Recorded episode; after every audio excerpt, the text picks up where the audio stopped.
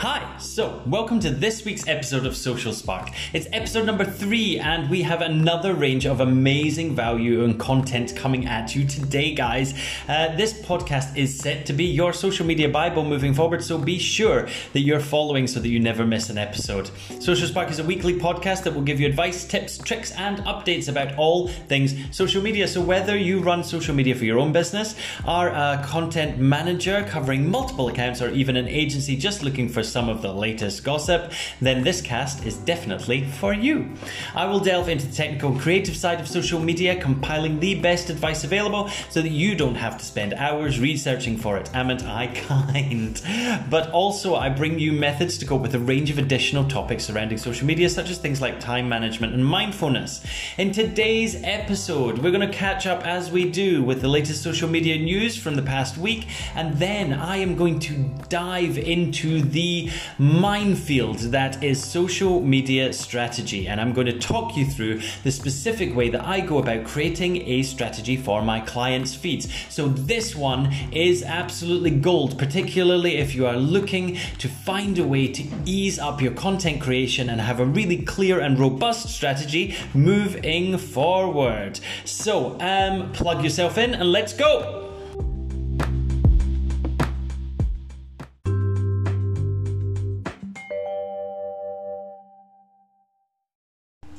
Hi, guys, and welcome back. Thank you so much for joining me again, this time for week three. In case you are a first time listener, or maybe you have just forgotten, my name is Chris Kidd, and I'm the brainchild behind, behind social media management and digital marketing agency, Spark Media. Wow, that is a tumble over those words this week. Guys, what a week I have had this week. I've had some ups and I have had some downs this week. I have had um, a new client come on board who is an absolutely wonderful client they are so keen and enthusiastic and really know what they want out of their feed and what their goals are, which makes my life so much easier because it's much easier to deal with somebody that really has the drive, the passion, and um, an understanding of where they want to go with their business, but also they have a clear realization that when it comes to the social environment and the social space, they don't really know what they're doing or even how to start. So it's great to have a client like that on board who I can work with, bounce ideas off of, and really um, get to grips with some of this stuff and really help them out because ultimately that's why I love doing doing this because I love helping out other people using my knowledge to ensure that other people can feel more secure and achieve better um, from their social profiles. And that's part of the reason why I make this podcast on a weekly basis because I want as many opportunities for you guys to learn from me as possible. But, uh, and here is the big but. I don't have a big but, but here is the big but. Um, I do have a problem client at the moment, guys, and I'm actually going to use this uh, podcast this week to tell you a little bit about it and, and maybe just offload a little bit. Um, it's been a really stressful time. So I've been working with this client for um, close to two months now, and they're nice as people, as individual people, they are actually lovely and I get on very, very well with them. But I think there's a real distinction to be made when we deal in social media as to when the person is a person and when they are a client. Um, and people, when you're dealing with social media, they find that really, really hard to separate. And that's understandable because it's a social, like I say, it's a social environment.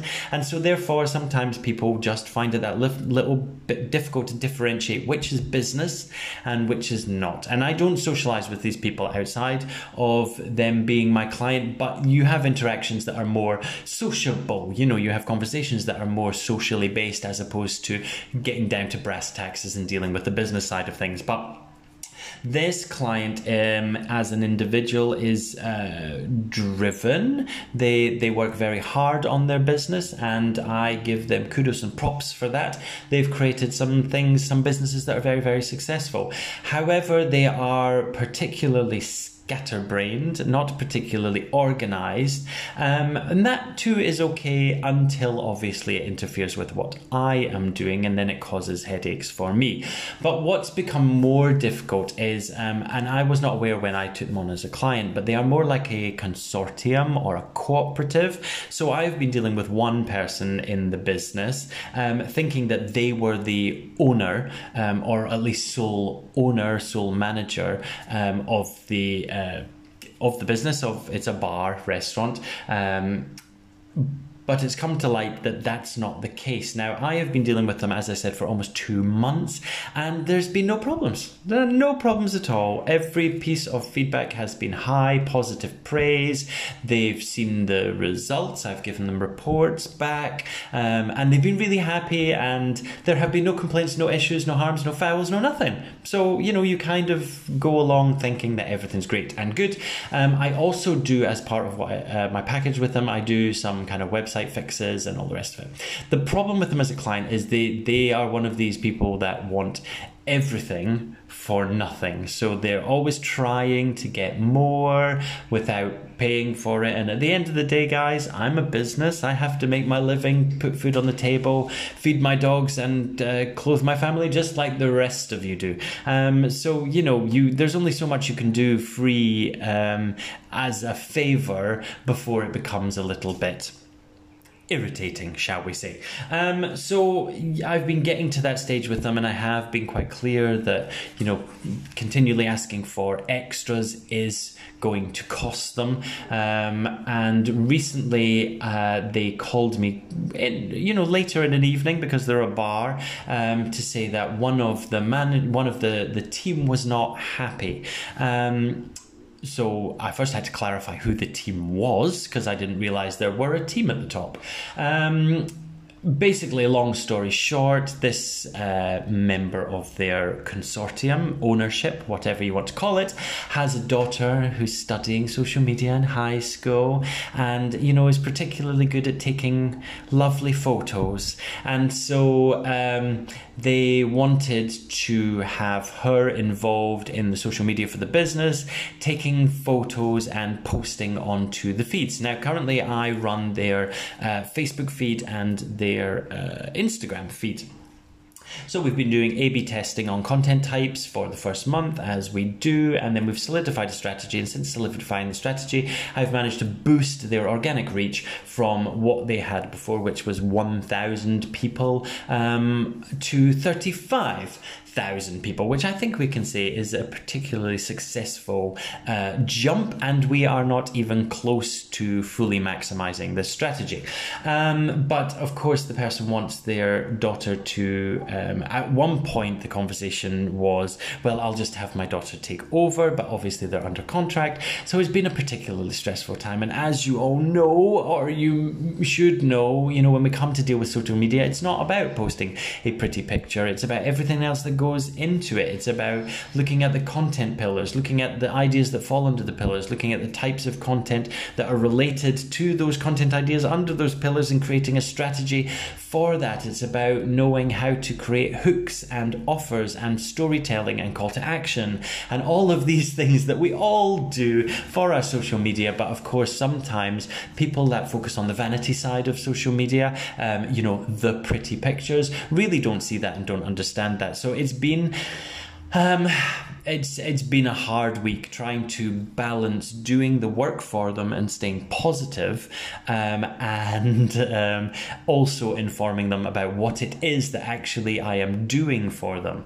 Um, I'll be honest, it's getting to the stage now where I'm not entirely sure how much longer the, the working relationship can last. Um, it's not even about wanting it to last anymore. It's really about this this becoming an unmanageable situation for me because at the end of the day, some clients just, if they're not willing to work with you, then there really is only so much that they uh, that you can do for them. Um, I am under contract with them, obviously, because I always take uh, uh, on a contract so that my clients know um, what to expect and how long they can expect it for in the first instance, and then we renegotiate. So I have that contract for another month, um, and it's um, yeah, it's just trying to figure out a way to work around this with them so that they get what they feel they what they want sorry not what they feel they want what they want um, but also trying to enable me to still give them what i know they need to be successful and to have real results. So it's going to be a balance for the first month. Um, But I have told myself repeatedly, and it does help. So, if you're ever in a position like this with your business and you're finding things to be particularly difficult with a specific client or customer, um, what I always say to myself is, Will this matter in five years? And do you know what? It's a great question to ask yourself um, if you're struggling in any situation because it really puts things into perspective. This to me will not matter in five years. Um, you know, I'm going to find with this client specifically, I have another month to work with them unless they agree to opt out of the contract early um, because it has, uh, you know, I'm obviously painting over how stressful the situation has been because I don't want to bring you all in a downer right at the beginning of this week's episode. But, uh, you know, if they accept a, an out, then that's fine. If they want me to continue with the, the remainder of the contract, that is also fine. So I have to find a way to, to motivate myself and to deal with that. And this is the best way that I've found how to do it throughout my years uh, with a number of businesses. So if you're ever struggling, ask yourself, will this matter in five years? And nine times out of 10, the answer will be no. And so that's quite freeing. And honestly, since I've started to ask myself that every time I start to stress about the situation, I feel like a weight has already been lifted off my shoulders. So, Finishing that rant of this week on a positive note, will this matter in five years? No, it won't. So I'm just going to do the job that I need to do now to the best of my abilities, as I do always for all my clients,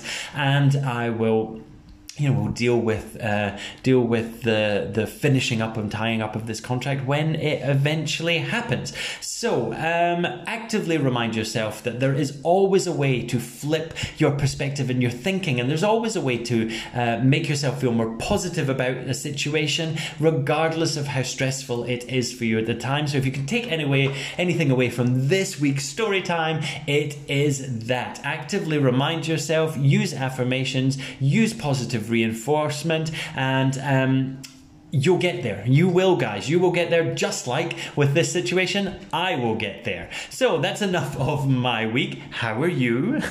I really hope you are all well. Now, let's get this properly started, shall we?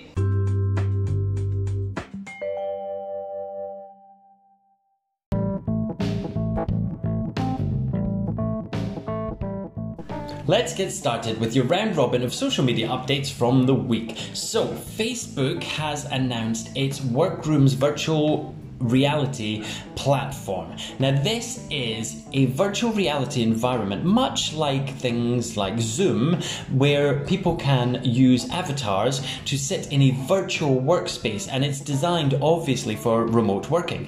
Um, analysts suggest that uh, within the next four years, at least 70% of office workers will be working from home at least five days a month. So the timing of this couldn't be better, and obviously, with the way things have been with remote working during the pandemic, it's hardly surprising that this is making an appearance now.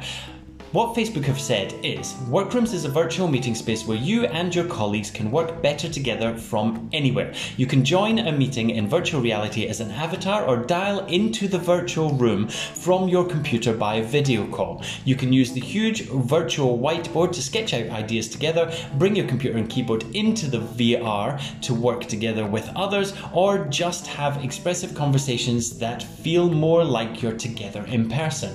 Now, this opportunity obviously gives big business and small business a way of still collaborating in a space online together, but in much in a much more um, social and uh, interpersonal method than we are previously used to. Um, at the moment, they're saying that they can support up to 16 people by virtual reality and a total of 50 people um, if they want to join by video call. So, the way the rooms are set up, and I had a little look at this, um, is that it's like a virtual reality three dimensional conference room, but there's also a large, what would be like a large whiteboard at the end of the space.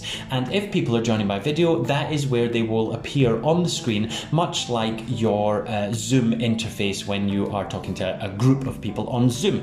It's um, it's very forward thinking and it looks set to be quite impressive once it's up and running. Um, you can actually see um, an example of this if you head to Facebook Reality Labs Vice President Andrew Bosworth's Twitter feed. That was a mouthful, that wasn't it, guys? So um, his handle is at BozTank. It's B O Z T A N K. And you can see an example of how this is set up to work. Look, it looks really impressive, and I am such a tech geek that I am really, really excited by the opportunities that this brings for remote working and for virtual reality in general. Um, however, I do have reservations about what this uptake will be like. Um, it seems like they are trying to incorporate virtual reality in a large way, as we have seen they have already done with the Oculus in previous um, Facebook um, updates. My only worry and concern for this is that it may be a bit of a fad or novelty to begin with, and if they do not put the right amount of education for people and the right amount of uh, marketing behind it, that it may fly um, a bit under the radar, radar or lose interest particularly quickly. We already have virtual spaces online where this is possible. We see people using Second Life still as a means of doing online uh, education and online graduation situation. So it's not like this is a first, but obviously this will feel like a much bigger step and leap into the virtual reality field. So uh, time will tell how it goes, but in the meantime, go and have a little look at it because it is quite an impressive feat. And um, if it if it turns out like this, yeah, I'm quite impressed.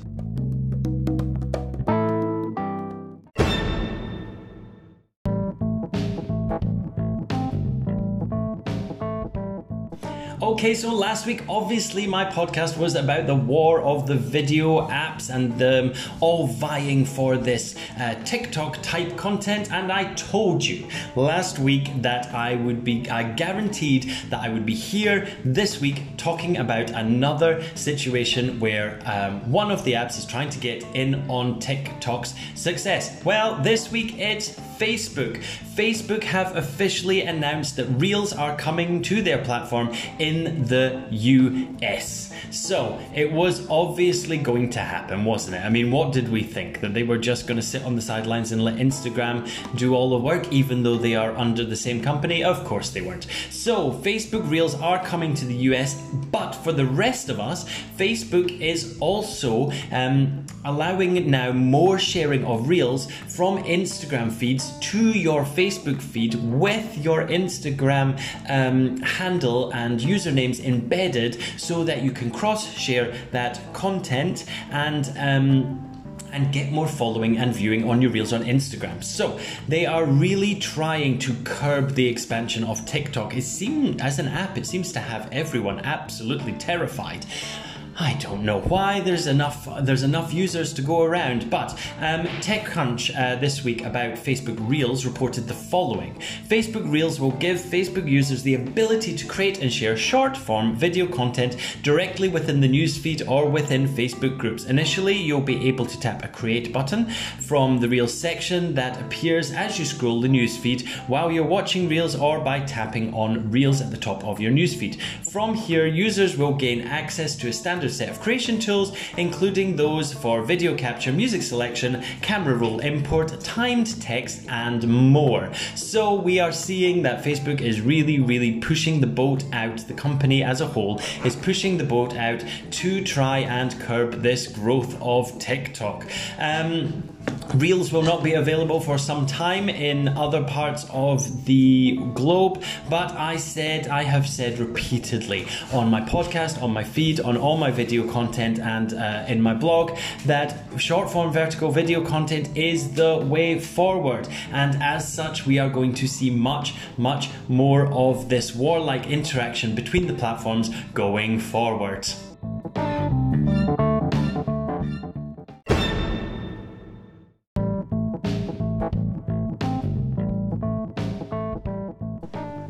So Pinterest are expanding their reach to boost inclusion and utility within the app by this week adding a hair pattern search option to the platform. Now Pinterest already have a skin tone search qualifier within the platform and now they are expanding to hair patterns as well, which is great because not everyone that uses the platform or searches for inspiration ideas for hairstyles has the same hair type or the same pattern. So it is great that they are moving into this. So whether your hair is, as they say, protective, coily, curly, wavy, straight, shaved, or bald, then they you can now search for the appropriate content on your pattern. Talk about focusing on positive inclusivity. Pinterest is smashing it.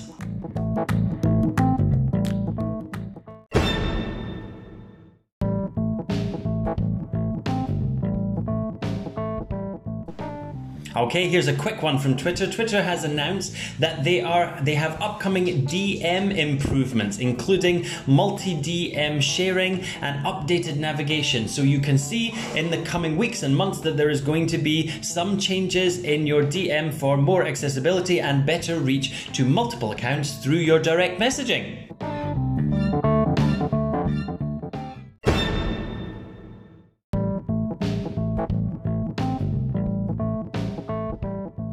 Okay, Snapchat has launched a new market research tool called Snapchat Trends. And the idea of this is to highlight the key topics that are in discussion across the platform so that you can ascertain whether Snapchat is a good fit for doing your promotion on the app, which is a great thing. Um, Snapchat explained Snapchat Trends highlights the most popular keywords shared within the Snapchat community via public stories and my stories that have been viewed by a large group, in addition to a searchable database of terms. With these insights, Snap is able to provide a new level of visibility into organic chatter on Snapchat, looking at what our community is talking about and showcasing popular snaps that exemplify each trending topic. So, this is a searchable function that will be able to guide people to uh, their content creation and focus it more and enable people to know whether what they're sharing on the platform is what people are actually talking about or not, which is always going to be useful.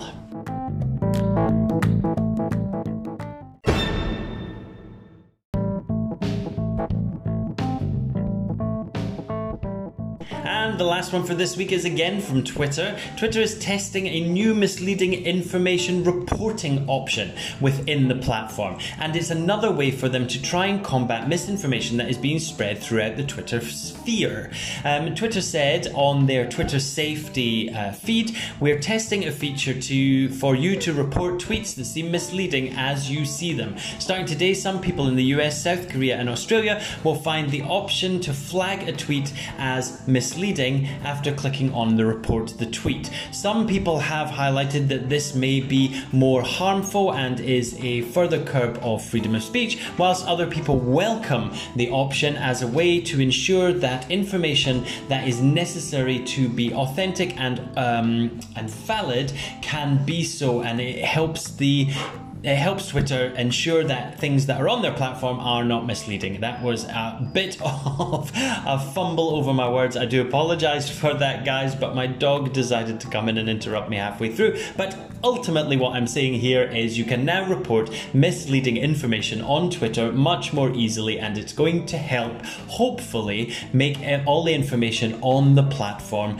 more valuable, truthful, and honest.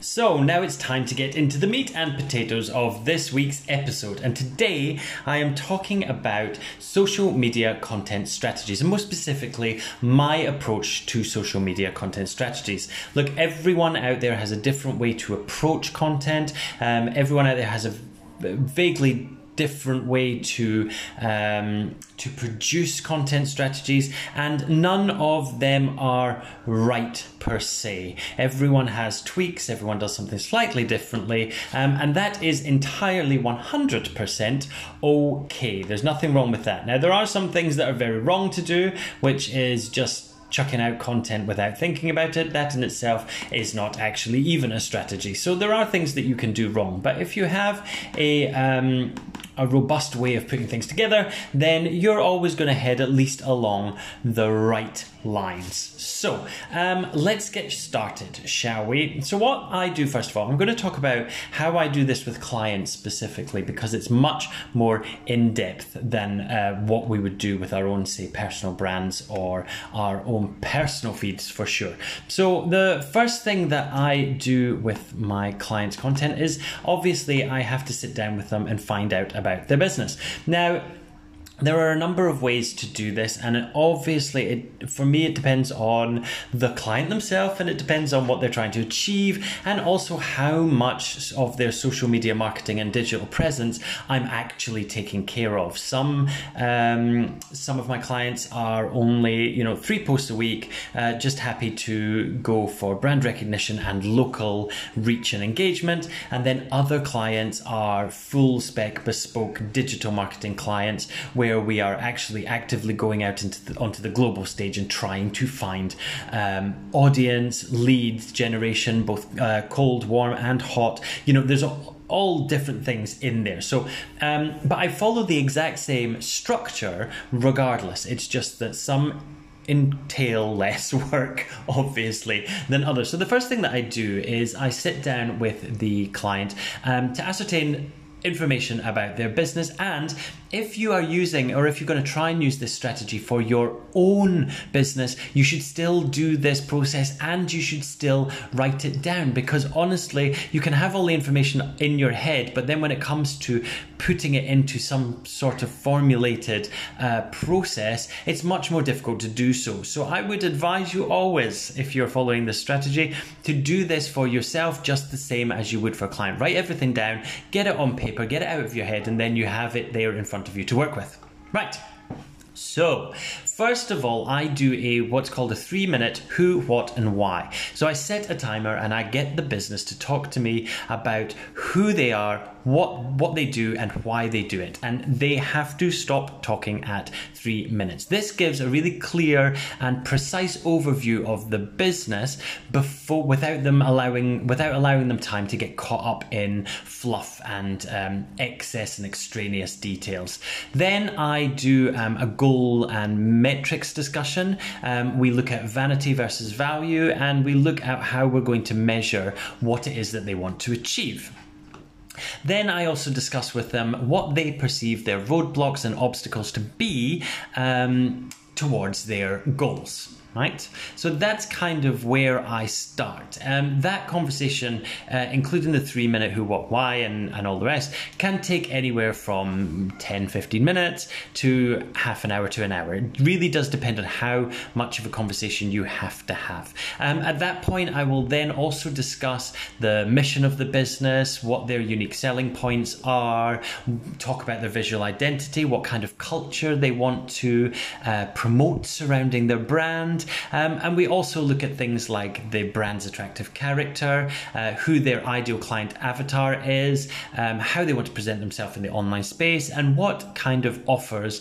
they have as a business. We obviously talk about product and everything else. We also, I also try throughout this process as a, as they're talking to identify as many potential problems for the customer as I can see, um, so that we can preemptively discuss that in social media storytelling. So I also uh, make notes of, of any issues I might come across, and then we move on to a conversation around solutions and guarantees. So anything that I've flagged up, what would be the solution of the business, and what kind of guarantees would they give? Now this is all groundwork. This is just chat, and this should not doesn't necessarily have to happen in an overly formal manner. Now, most of the time, people want you to have you in their office, and that's absolutely fine. But it shouldn't feel like an interview. It's social media. We want to get stories about them. So if people start to get, um, if the clients um, start to get too formal, try and um, ask follow up questions that are much more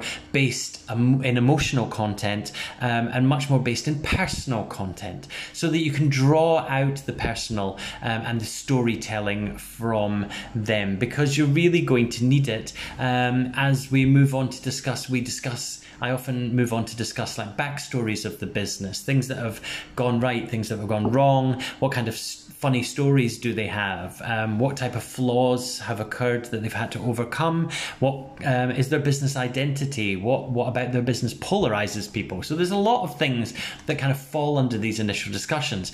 I take an absolute wad of notes at this point, like pages and pages and pages work. I just scribble down, and what I also do always is I record the session uh, audio, um, on audio. I just use it on the, the Notes app on my phone because it's impossible to, to write down everything. And also, there may be nuggets of gold that the client come up with that you can turn into really good storytelling, but you might miss that if you don't record stuff or you might forget bits of it that are really important. So that's the start of kind of how I work and getting a, a story together and what the focus of the business is is and knowing what they're passionate about. Remember, we are going to be promoting people on social media, so their strategy or yourself on social media. So your strategy has to tell an engaging story that people want to read about. otherwise, otherwise you're you're you're just going to be throwing content to the wind, and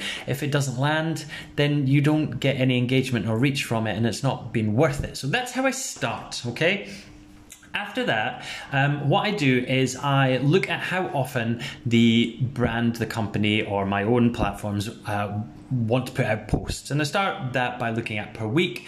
Um, and then once I know exactly how many posts per week, then I work out how many that is in the first month. And then I divide it by three. So why do I divide it by three? Well, once I divide it by three, uh, the three attributes are the educational content, the inspirational content, and the entertainment content. So dividing it by that tells me how many individual content pillars I'm going to need for that brand. Okay, so the content pillars sit right at the top of your strategy. So, for example, I've put together for a new client a strategy that requires 30 posts per month. Um, and so I have divvied that up into 10 content strategies. One of them is products and services. So, those are the heavy sales posts, and products and services is one category, not two. And then I fill the rest with things that are relevant to the business. So, this business is based in real estate. So uh, some of my other um, uh, content pillars are the the brand story, for example, um, how to promote real estate, business motivation, location, location, location, uh, be a real estate authority, and so on. So each of these individual um, content pillars sit right at the top of columns on my strategy. And they are the focus of the marketing on social media for this business. Then what I do is underneath that, I come up with a content idea for each of those pillars. Now that's a content idea for month one. And then when I move into month two, I will come up with a new content idea, but underneath the same pillars. If you've really drilled down and understood the business that you're posting for or your own business, then these content pillars right at the top shouldn't need to change all that often. If they're really precise, you can probably leave them in place for a year or two. But the content ideas will change every time you run out of the first batch or the next batch of content. So in this instance, I'm creating content for a month. Um, and then in month two, I will have the same uh, content pillars, but I will change the content idea that sits underneath, right? I hope that makes sense. There is a video on IGTV on my channel that shows you um, a little bit of this um, in note form. So it might be a good idea if you're struggling to follow this verbally to go and have a little look at that video and hopefully put it into more uh, context for you. So from there, what I do is underneath each of those content ideas, I put um, education, inspiration, and uh, entertainment. Okay, so that reminds me that uh, for each one of the content ideas, I have three posts that month. One talking about the content idea um, through an educational uh, piece of content, one talking about it through an inspirational piece of content, and one talking about it through an entertaining piece of content. Okay. Um, So I've spoken about those at length in other um, in other videos, etc. But so, for example, we've got the uh, let me take um, business motivation. So we've got business motivation as the content pillar. So for one for month one, my business motivation content idea is going to be talking about goal setting. So I could, for the educational post, do um, five top tips to set the ideal goals for your business, okay, for your real estate business, because obviously it's real estate that we're dealing with.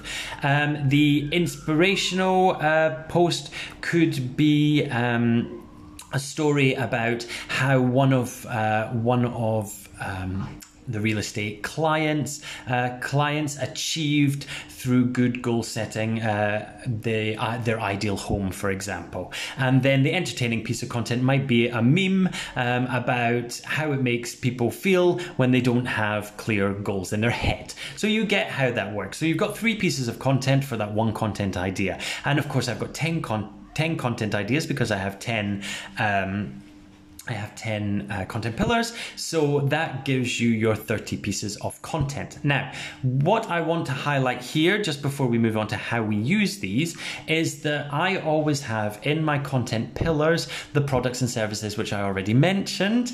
Now, in that, um, the content idea, so for example, this month it's app, so it's promoting an app for this business. So, because it's products and services, there's um, I don't use education, inspiration, and entertainment because all my other content is covering that. So I do things like product share or direct sales as my uh, as as my content types for those, and that shows that we get our 80-20 split every time we do this strategy. So you can see that we're getting 80% of this gold, valuable, educational, inspirational, or entertaining content, and then we've got that little 20% tagged on the edge spread throughout the strategy that is direct sales or sharing um, the the business, uh, promoting the business through sharing, etc. Okay, so I hope you're following along so far.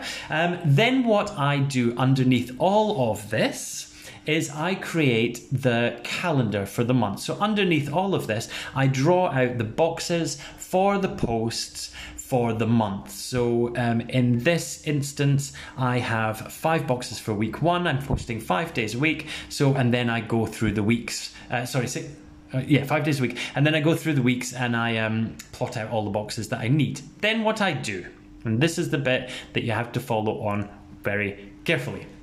Then what I do is I always post in the order education inspiration and entertainment, but on rotation through the content pillars. So I'm not posting, post one is the educational content for my brand story, post two is the inspirational content for my brand story, and post three is the entertaining content for my brand story, because then the brand story is all gathered together in the beginning of week one, and then we never talk about it again. So that's not entertaining or inspiring or educational or even very interesting for the audience that's looking at this feed. So, what I do is I go through each um, of my content pillars one at a time and I take the subsequent uh, content type from the next pillar. So, for example, I've got content pillar one is my brand story. So, I do an educational piece from brand story. And then my next content uh, piece is about tips to promote real estate.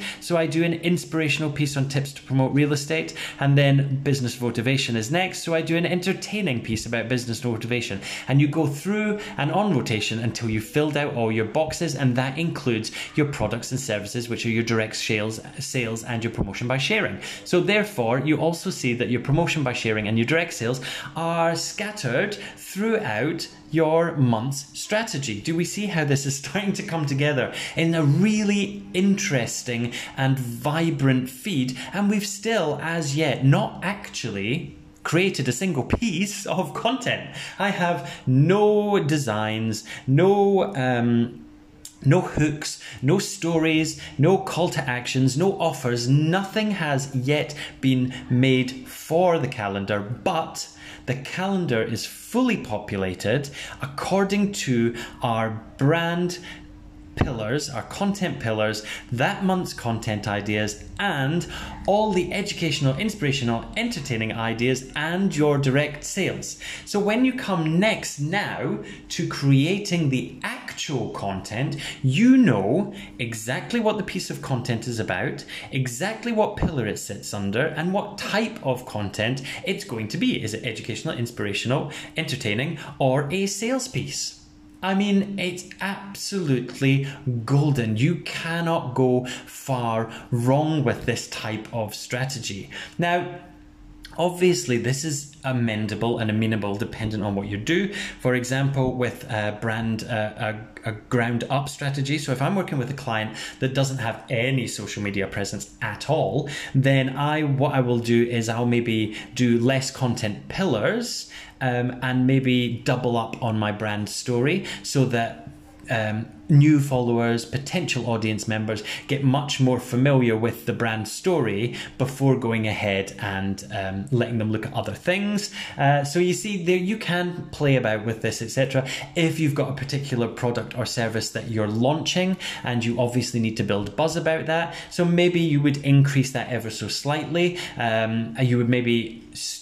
Pull back on the sharing, the product sharing side, and you would maybe go more onto the direct sales. So you would do, instead of doing two content uh, product sharing and two direct sales, you would maybe just do all four on direct sales towards that um, that new product. But it would still be spread out over the weeks because you wouldn't change the strategy, you wouldn't change the the formation and the process. So it would still be spread out. So your audience is not going to get tired of you overselling. Uh, isn't it great? and the thing about this strategy and this this design is that you can't go wrong once you have it in place. Once you understand this and you have it in place, it's so easy to replicate across any brand, any. Um, any industry, um, personal branding, whatever you are looking to cover.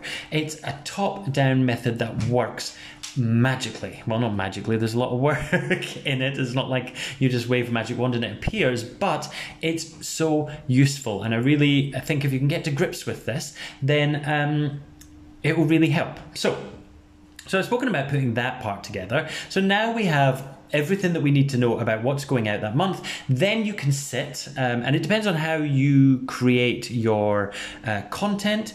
Now that you have the calendar, it doesn't matter. You can create the content daily, although I would obviously advise not to do that because that means you are working every single day and there's no need. If you've got all of this laid out in front of you, you can batch create your content exceptionally easily. I mean, it's so simple. So you could do it week on week, or you could do it month up front and do really, really spend a day getting all of this done, scheduled, and then you can worry about engagement tactics for the rest of the month. I mean, it's just so handy and useful. Okay, so then um, when it comes to when it comes to the next stage of content creation, I do something a little bit different here. And I'm not going to go into great detail of it in this podcast because otherwise you're going to have a headache by the end of it. But what I do is I then use an elastic, what's called an elastic content process. So I create a my small content first. So I've got this content calendar for month one. I am going to re- replicate this across different uh, platforms over the next four months for that brand. So I start with this on my um, small short form platform. So specifically, um, it, I start with it on Twitter. Um, so I will use this, create the content for Twitter in month one. Then what happens is I can see, engage the audience reactions and actually look and see what questions and queries and comments I get back. So then when I go to use the exact same one in month two, I can add to that to make the content much more robust and much more informative. Then again, in month three, when I move up to more longer form platforms, um, I can do the same. And then in month four, up to my top uh, mega long form content. Um, they can be vastly, vastly, vastly robust. Okay, so uh, just as a quick example, in week one, I would cover things like I would use this to do Twitter, Instagram stories, and uh, Facebook stories, and Snapchat snaps. Really short form content. In week two, I would then take all the feedback and the inf- uh, week two, sorry, month two. I'm getting carried away with myself today. So in month two, I would then use um, this for Instagram Reels, Instagram posts, Facebook posts, LinkedIn, LinkedIn posts, Snapchat Spotlight, and uh, YouTube Shorts. In month four, I would use it to create Instagram carousels, TikTok videos, and Clapper videos. And then in uh, month four, I would use it for a blog, uh, IGTV, newsletters, free downloadables, checklists, YouTube videos, Pinterest posts, um, maybe even a clubhouse chat room if I so felt like it. Now, obviously, that's a lot of work, and I would never expect you to do all of those channels at once, but it gives you a good understanding of how this, sim- what starts very simple, can create a massive, massive, massive amount of content. And the joy about elastic content is it goes one way, and then we can reverse it. So once I have, um, my long form YouTube video, blog, etc., that can be cut down for other aspects of social media. So you can really have a massive, huge body of content just from what is essentially one month's content strategy. Now, again, I'm not going to go into that much more in detail there because really, guys, you're going, you're going to get a headache and you're going to be sending me PMs all over the place asking for free paracetamol just to listen to this podcast. Um, but to highlight on that, um, the difficulty with that that kind of elastic content strategy is that you then always have to do month you do month one every month and then obviously you move your months on because you always have to then be creating a new one uh, a new strategy and calendar for the next month for your month one platform. So you would Twitter would start again when you're moving on to Instagram, Reels, etc. So it's a bit more complicated, and I don't want to give you a headache. But um, then so then you create your content you schedule your posts you do your hashtag research and on you go. And um, you know then you you put it into um, into the structure that you would for anything. So you would have your hook for your posts you would tell the story for your posts. Because of all the research you've done with your brand you would know what the voice is going to be what the stories are that you want to tell or what stories you want to use. So you see where they fit with the um, you know the inspiring content or if it's an educational story teaches a lesson then you could put it in the entertaining content, and you start to all of this mix and mashes together to get a really high quality um, content feed. It's absolutely awesome, and you can tell I love it. um, and that's it. That's how it works. Um, easier is probably easy for me to speak about. Listening to it, you probably have to listen to it a couple of times to get a handle on what it is. Um, I do one to one training with quite a few people on this, so if you are interested in one to one training, then hit me up. That's not a problem at all. But I will also be putting together all of my knowledge, um, all of the things that I cover in these podcasts, all of the tips and tricks into online uh, training in the near future. So look out for that. Um, but if you do have any questions on anything that I've discussed in this podcast, of the podcast, then obviously you can head over to my social media and check uh, check it all out, and then just drop some comments. Uh, hit me up in the DMs. Um, drop comments uh, in the share of the podcast, just wherever you want. Come on, on social media, chat to me. It's not a problem at all. Just search for Your Spark Media and you will find me. Right, that's all of that for today.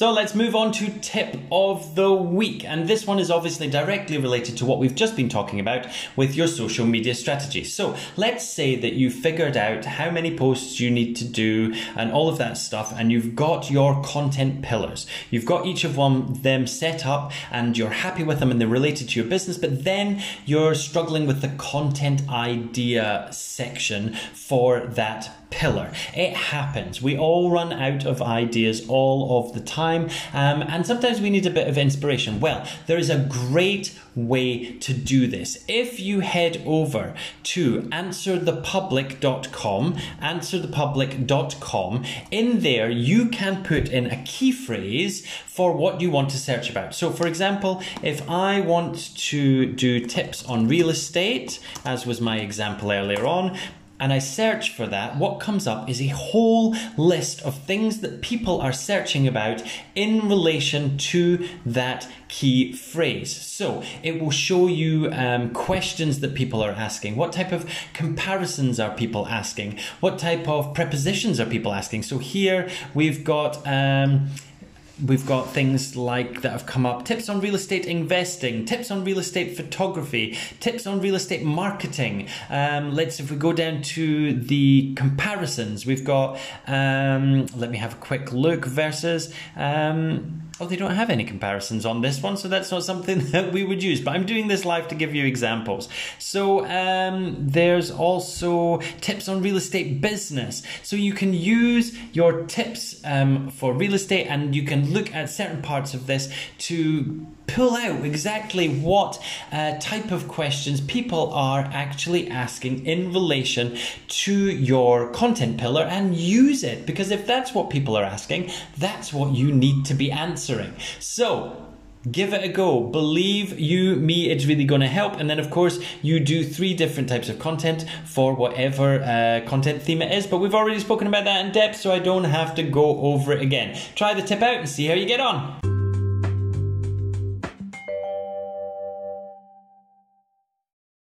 Okay, guys, this is the part of the podcast where I answer questions from you. And this week I had a question that was asked in a group called Social Media Help and Support for Small Businesses from Rachel Barnett. And the question says Is there anything wrong in inviting your friends to like your Facebook page? What an interesting question because that's the first thing we all do, right? The very first thing we do um, when we set up a new page for a business or a new endeavor is we go to the invite section and we invite invite absolutely every single person that we know. Should we, though? And that's the question ultimately because what happens is if you invite all of your friends say you have let's say just say 300 friends and you invite all of them to your new page for your brand new business and they all like the page so your page is off to a great start from a vanity perspective it looks awesome to new visitors. Oh look this company's just started they've already got 300 likes. That's amazing. Da da da. But there is a bigger, deeper issue with this. If you invite all and sundry to like your page, they like your page because you've invited them, and then they never interact, engage on your page again, then it's going to be detrimental to your page. Because in the background, the algorithm is watching what is happening. And what it's saying is um, ultimately, if you've got 300 people and only a couple of people are, are engaging, then your percentage of engagement to uh, follower ratio is really, really small. And that is bad because it means you're going to get shown less by the platform. So you've got these numbers on your page, you put out a great post, nobody interacts, the next post gets shown less. And it tumbles on like that over and over and over again until you get completely stressed out with your page and feel like you're doing a bad job. So here's my advice there is nothing wrong with inviting your friends to like your Facebook page if they are the type of people that are going to actively support you, support your business. Like, comment, share, watch your videos right to the end, click on the uh, more information button. You know, you want people on your pages that are actually going to do something. If they're just going to click the like button because you've that you've asked them to, and then you never ha- hear hide nor hear of them on that page again, that is not going to do you any good. So if you're going to invite friends to like your Facebook page, then please make sure that they are the friends who are actually going to use the page and engage with you because that's what's going to get you seen more often. All right, if you have any questions for me to answer directly to you on my podcast, then please um, hit me up on the DMs of one of my social profiles or via email. You can email me at yoursparkmedia at gmail.com. I do have a bespoke email address coming, but I've just been too busy to set it up. So you can hit me up there or hit me up on any one of my social profiles.